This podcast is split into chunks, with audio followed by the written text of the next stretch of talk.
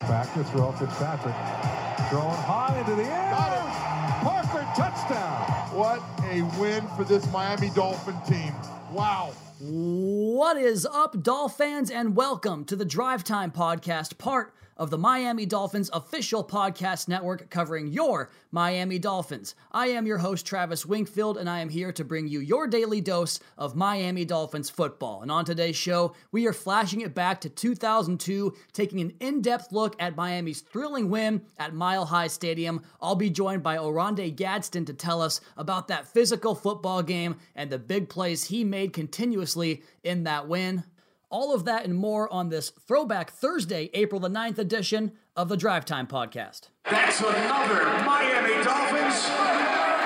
And before I get Oronde on, I just want to say this was my favorite Dolphins game, just from start to finish 60 minutes of good football that I personally have ever seen. I was 14 years old at the time, so maybe my grasp of the game wasn't quite what it is now, but watching that game, just the ups and downs, the emotions of it, the highs and the lows, and knowing that these are two teams, two championship level contending teams that year with stout defenses, physical ground games, quarterbacks that could get the job done late in the game, as we saw from both of these quarterbacks. What a thrilling win that was in Denver. And I'll never forget going back to school the next morning. I was a freshman in high school, and Miami got vaulted up to number one on the ESPN Power Rankings, going to five and one after that thrilling come from behind victory in the fourth quarter. And this game didn't start very pretty for Miami. They were slow to get things going offensively. Ricky Williams had almost no room to run the entire night 20 carries for 49 yards on the game. But that defense, that vaunted Dolphins defense that was a top five, top 10 scoring outfit just about every year in those early 2000 seasons, they were as advertised with those two cornerbacks on the outside locking things up. And they really changed the way the Broncos had to game plan that game because you couldn't run your normal route tree against two good press cover corners. They had to run things crossing patterns and horizontal drag routes and things that got those guys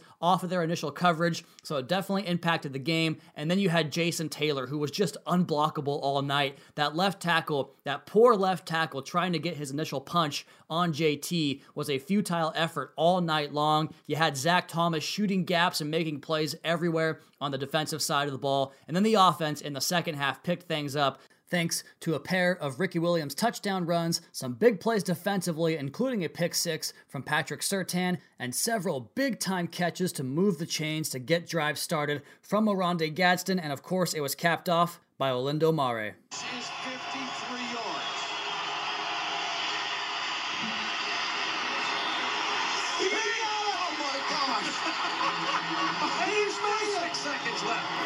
And that was with six seconds to go. The Dolphins took the lead late in that game. And let's go ahead now and talk about that game with former Dolphins receiver Oronde Gadsden. And joining the podcast now is former Dolphins receiver. He made five catches for 77 yards in that 2002 win over the Denver Broncos, 24 22. And each one of those catches was bigger than the last. Oronde Gadsden. Oronde, how you doing, man? Hey man, thanks for having me, Trev. Appreciate it, man. I'm I'm doing well. We're, we're glad to have you on, and we got to ask you because it's you know unprecedented times right now with the way the world's going. How you doing? You staying safe? You staying healthy? Yeah, man. Uh, you know, staying inside as much as possible. Uh, trying to get out and at least you know, dog keeps me walking, so that that that's a good thing. And my my kids keep me active on this virtual learning thing. But uh, other than that, trying to stay in and and uh, stay away from from from the virus. Yeah, man. It, for me, it's like I actually look forward to going for runs these days, which is not in my character at all, just to get out of the damn house. So it's it's definitely changing times. I want to go back to 2002 Yeah. with you here, Oronde, and just first start with this game that was. For my money, one of the best games I've ever seen. It was a big primetime spotlight, a pair of four and one teams that both had championship aspirations, and stylistically, the matchup was so good. What was kind of the thoughts and feelings of that Dolphins team and that Dolphins locker room heading into that game? Um, we we thought you know at four and one that, that was you know a good start for us. So um, you know, with everybody on the team, we thought we had a a, a good lineup. Uh, we we thought we can go in uh, to Denver and and pull out a big Sunday night game. It it wasn't um wasn't uh, a lot of games that we had big prime time games. So we look forward to uh, showing what we had um, on on big big spot on TV. And what is the adjustment for a player to go into the Mile High City because of the elevation and the air quality in terms of what you're able to do with your breath and you keeping your stamina up? What's the challenges for a player going going into play into Denver on the road? Well, I'm thinking it's the same for everybody. You're not used to it. it, it it's tough to get used to. I, I think you know you have to uh, use your time wisely when you're on the sideline and uh, offense is sitting down and, and the defense is up. You may get a little oxygen, get you something to drink. Um, but I, I think uh, you know using your uh, breathing methods change a little bit. You, you do big deep breaths in in through your nose, out through your mouth, and you just try to try to uh, accomplish getting getting your stamina up just the best way you could. Well, the mental hurdle is certainly one aspect of it, but this game was 18 years ago, and I still stand by the fact, as a fan, a person watching on my television, that this was the most physical game I'd ever seen. Would you agree with that?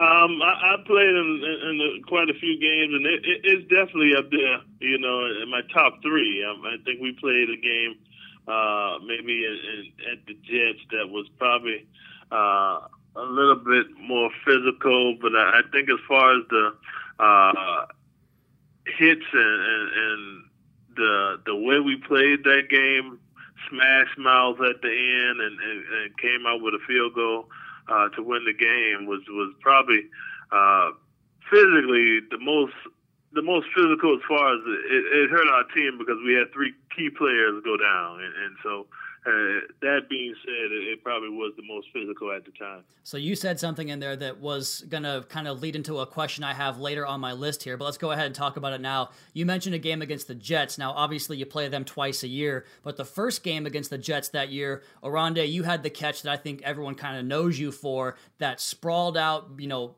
completely extended catch you made right around the shortstop area of the infield there at uh, I think it was Pro Player Stadium at the time. What was can you can you walk us through that catch? Yeah, it was it was a big play in the game. I think the route was for me to run a, a go route, and if I felt the coverage was uh, playing over top, I turned into a dig, and, and that's what I did. And I think at the point that Jay thought I was gonna um, still run the go, and uh, so it was just second nature for me to try to get, you know, all passes, whatever we can do. We had been on a seven, eight game losing streak to the Jets, and I was just tired of it. And, and so we were trying to get in field goal position, and and so I, I went over and, you know, did the best I could to catch the ball. I wish I stayed on my feet and scored, but and that infield is kind of dicey because of the gravel and the dirt and, and and everything involved. But um, you know, that would that would the highlight was the win. You know, I think the catch just came, you know, in the game. It was nothing that I planned to do. Um, it was just, you know, I, I wanted to beat the Jets that bad, and I and, and we did. And it, it, was one of those catches that maybe is more common nowadays with the way those gloves are manufactured to have that sticky apparatus on them. But you made it before that was really prevalent in the NFL. And you mentioned a big victory over the Jets. That was a blowout win. This game, the Denver game, the Sunday night game in week number six, I think it was, was a closer affair. And let's go ahead and pick this thing up. Middle of the second quarter. It's third down and 11, and the offense hasn't really got much going to that point. Then they dial up number 86, who makes a big conversion, of course, you. Then the next play is a big chunk gain to really get the offense cranking. Was there an adjustment that was made on that series, on that drive, to get you more involved? Um, no, I think that was a natural progression of the game. I think um, I, at the time, I was I don't even know was it was it Chan Gailey, the offense coordinator. I know he's back now, but um, I, I think you know we always try to um, I, I guess solidify the running game before we we started to throw passes and and and it was just trying to get uh, the O line and, and the running backs, Ricky at the time, eh, you know, in a groove and, and trying to see uh, how the game was going to be played. And, and so I think it, it kind of, you know, the run set up the pass, and we felt that we ran enough plays that the defense was going to stay the same. And, and so once once we saw the defense would stay the same, then we knew we could use certain uh, certain schemes to pass. And I think one of the reasons that the offense's slow start in that game wasn't really impacted on the scoreboard was because of that vaunted Dolphins defense led by Jason Taylor, Zach Thomas, and of course the two cornerbacks in Patrick Surtain and Sam Madison. What was it like for you going up against those two guys in practice every day? Because these guys were mugging dudes throughout that game. yeah. Um, they do the same thing yeah. in practice, man. To be quite honest, and, you know, if anything attribute to any success that I had, um, you know, I, I don't want to speak for OJ, but I think at the time, like OJ and Chris Chambers, even, uh, I, I think it was just us going up against Pat and Sam every day. Um, that that made us better, you know, especially in man, you know, in, in press coverage. Off, was a different animal. But um, if you played press, you can better believe we were ready for it as receivers because we saw it every day in practice.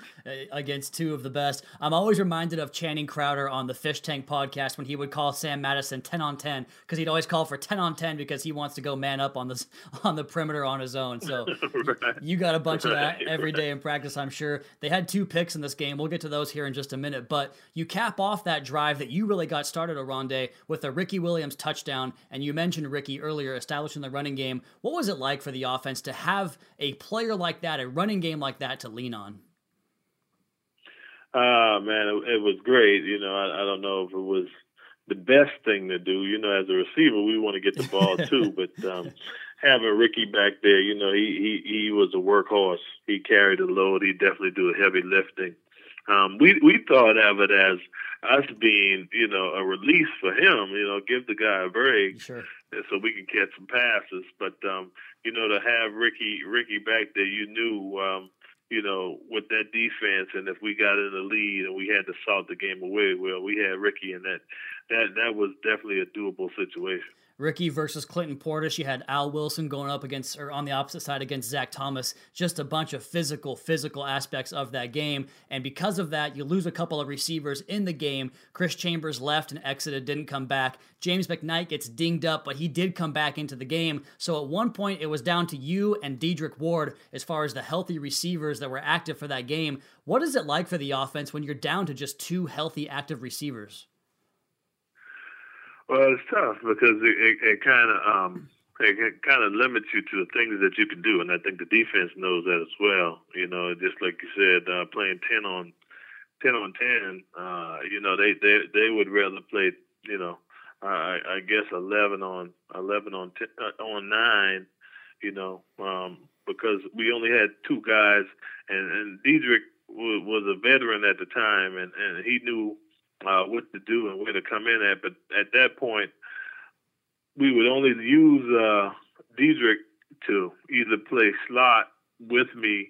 Uh, I don't think we really went into a bunch of him outside, me outside. So um, I, I, think it was it was tough, but because we were both vets at the time, I, I think it made it easier on the offense. But it is tough when you uh, kind of scale it down just to say you have two healthy receivers. And then right after Sam Madison makes that interception to kind of get things going back for the Dolphins offense, you had the, the, you know the drive starters, one of the most important plays of any drive, and you had the big catch to get the chains going and get the offense rolling on that series. Was was that part of the game plan at that point of the game to say, "Hey, we got to get this thing going. We have to open up the passing game. Let's go back to 86 because you had so many crucial catches prior to that in this game." Yeah, no, I think at, the, at this time we we knew we were in a dogfight and and we'd had to play everything close to the vest. And and once again, you know, me being outside and you know partly because of my size, um, we would try to get force the defense to at least let me have the one-on-one matchups where everybody else would play zone. And I think like like I said because we were running the ball, um, whether we made you know, five yards or made three yards or even made one yard, um, we were running the ball and they knew that was our intention because of, you know, obviously because of the game plans we were playing. Uh, you know, if we had to score, we'd score, but we wanted the game to be close and tight because our defense was so good at the time. So um, at this point in the game, we figured that um, because we were running the ball effectively, the Stacy's to stay close uh, to the box to try to help them run which mean they couldn't help outside and left me one on one. And you know, obviously, uh, any routes you know outside with with under, under, under, I'm gonna go and say under 15 yards. I was pretty confident one on one I, I could make it happen. Nothing, nothing longer than that.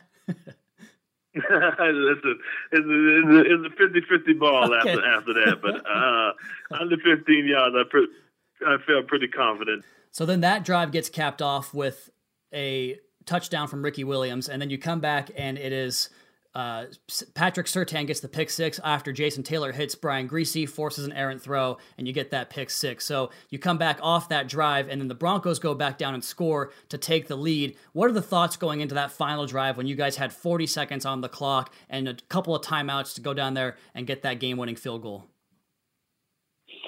Uh, I mean, you know, obviously we we feel confident about it because um, uh, I guess the biggest thing for us as, as a as a group was James McKnight came back, so we had an extra extra outside guy, and he was our deep threat. So um, we felt confident that uh, we can, you know. Uh, go down the field and at least get in position for a field goal. And so, uh, you you know, like the series before, like, all right, our defense is out there. They look like they're going to stop them. You know, they're not going to go, you know, 80 yards. Or, you know, we, we get get ourselves huddled up on the sideline and, and go through the game plan of how we're going to get uh, Lindo in field in, in field goal range. So um, we felt pretty pretty good that that we could do it, and um, we went down and did it. And the ESPN cameras actually picked up a shot on the sideline where Jay Fiedler's getting his thumb taped. I have to assume that was the play where his thumb hits a helmet and it got broken. He missed the next five games. Did you guys know about that when that happened? Um, yeah, you know, you know, you know about these things when when they happen yeah. when you get to the sideline, but you don't know how how serious they are. Oh, Jay hit his thumb on the helmet uh, you know how hard, you know, you know, you have your own things to worry about. Because uh, I, I mean, I missed the next five games as well. like yeah. I had surgery on my wrist. I tore a ligament in my wrist that game. So we, it, it, it was a, a, a knockdown, drag out fight. It was a, it was a bang bang kind of game, and those are games you kind of kind of live for as, as a football player. Um, I'm pretty sure half of those things, probably not half. I'm gonna say three fourths of the things that happened in that game probably would not fly today in the days NFL. they would probably be seriously fined or suspended. But um, it was just good, hard nosed football, and we, you know, like I said at the time, we were we were four and one, and we won that game, but we were five and one. We were pretty much on our way to. Uh, a good playoff seed, and, and you know at that time, but um, coming out of the game, I know um, offensively, um, I know we myself, Chris, and Jay was out for the next few games, so that was that was that was a pretty tough uh, price to pay uh, to win out there in Denver. But um, you know, you don't think about it uh, that way when you when you're playing. You just think about going to the next play and making it happen. I think that's why that final series was so crucial because you guys were down so many guys, or eventually would become down so many guys, and you had a big third down conversion on a previous drive that helped move the chains and take some time off the clock, which ultimately impacted you guys negatively because you did have to go down the field in 40 seconds. Of course, you wouldn't know that beforehand, but that final drive Man, she, that drive was so beautiful. McMichael drops the pass to start it, but it actually saves some clock, so it's a good thing. But then he comes back with that big third down conversion, catching the ball way off of his frame, and then Oronde, the ball goes right through John Mobley's fingertips into the waiting hands of Dedric Ward. What was what? I have to imagine. So fans were like losing our minds during that. What's it like for the players when you get these just highs and lows and backs and forth? It, it, it's tough. I, I, I, don't. I don't think. Um, you know, fans take that into consideration. Yep. And obviously, the ones who can stay even keel throughout it all, you know, obviously perform perform better. Um, you know, you, a guy will always say he wants to be, you know, the star in the spotlight, but you know it takes a lot to get to that spotlight. You know, and, uh, even in the game, even in one game, for you to make that one catch to make make it happen. You went through the highs and lows. You you you you you human. You go through those emotions like, oh man, what we gonna do? Like if we get you play it through in your head, we get a stop here, we go down and score and come back.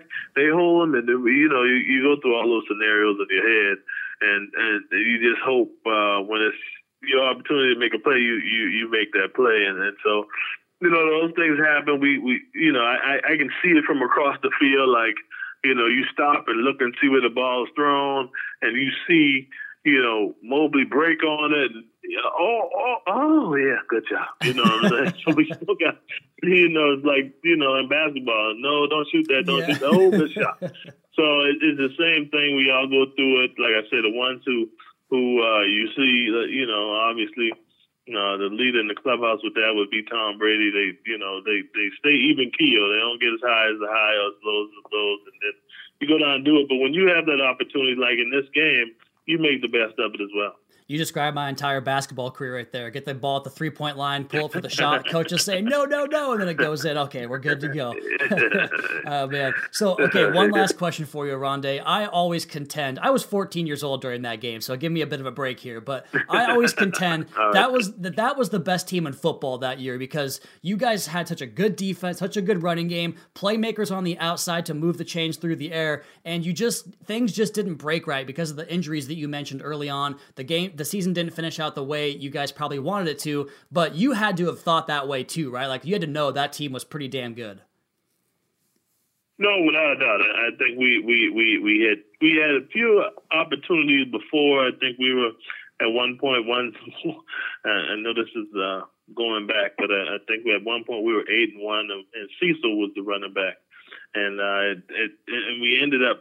if you can believe this, we were eight one, and we ended up nine and seven Yeah. so that that that that's how those seasons go. But uh, you know, whenever you have that, uh, you know, that Lindo was the kicker, and we had a good defense. Obviously, that was drilled in our head from from Jimmy Johnson on to Dave. You know, uh, just play good defense and, and, and keep the game close. We we can pull it out with a field goal. So. Unfortunately, that was the way we, we thought at the time, and, and you know all the things were pointing in that direction. We had a great defense. Uh, we had Ricky, which you know we were gonna run the ball. You knew that, and we can make plays outside. I, I could work the middle and, and keep it close. And, and, and Chris and, and James had the ability to take it deep. You know, anytime they got ready. So we felt good at the time, and, and our record showed it. We were four and one and five and one after this game. But uh, you know, nobody nobody can nobody can tell those when those injuries are going to happen. And, and that game, it, it took a lot out of us. But you know, we're proud. We're proud of the, the win. I mean, I, I think it was what a 51, 52 yard field goal that won the game, and, and you know, you want to when you go all the way out there, you want to win. He's Oronde Gadsden talking 2002 Dolphins and Broncos, a thrilling win, uh, almost in overtime. It came down to the end of the fourth quarter there. Oronde, we really appreciate your time today, man. But before I let you go, what are you up to today? What is Oronde Gadsden doing in 2020? Um, you know, teaching and coaching football here at um, uh, local high school in, in Plantation, Florida, American Heritage School. Um, we got a few a few Dolphins uh, over here doing the same thing. Uh, Pat Surtain is the head coach, and uh, you have Anthony Harris and, and and a few other Dolphins, Ed Perry, a few other Dolphins that coach on the same staff. So uh, we're over here, you know, trying to give the information and everything we learned and try to pass it down to the young up and coming wide receivers, DBs, and uh, other, other young adults trying to trying to make it. Well, I'm sure you guys are getting plenty of W's with that coaching staff in tow. That's pretty impressive uh, uh, group of guys you got there. He is Oronde Gadsden, former Miami Dolphins receiver. Oronde, really appreciate your time today, man. Hey, thanks for having me. I appreciate it, man. Going down memory lane is always fun.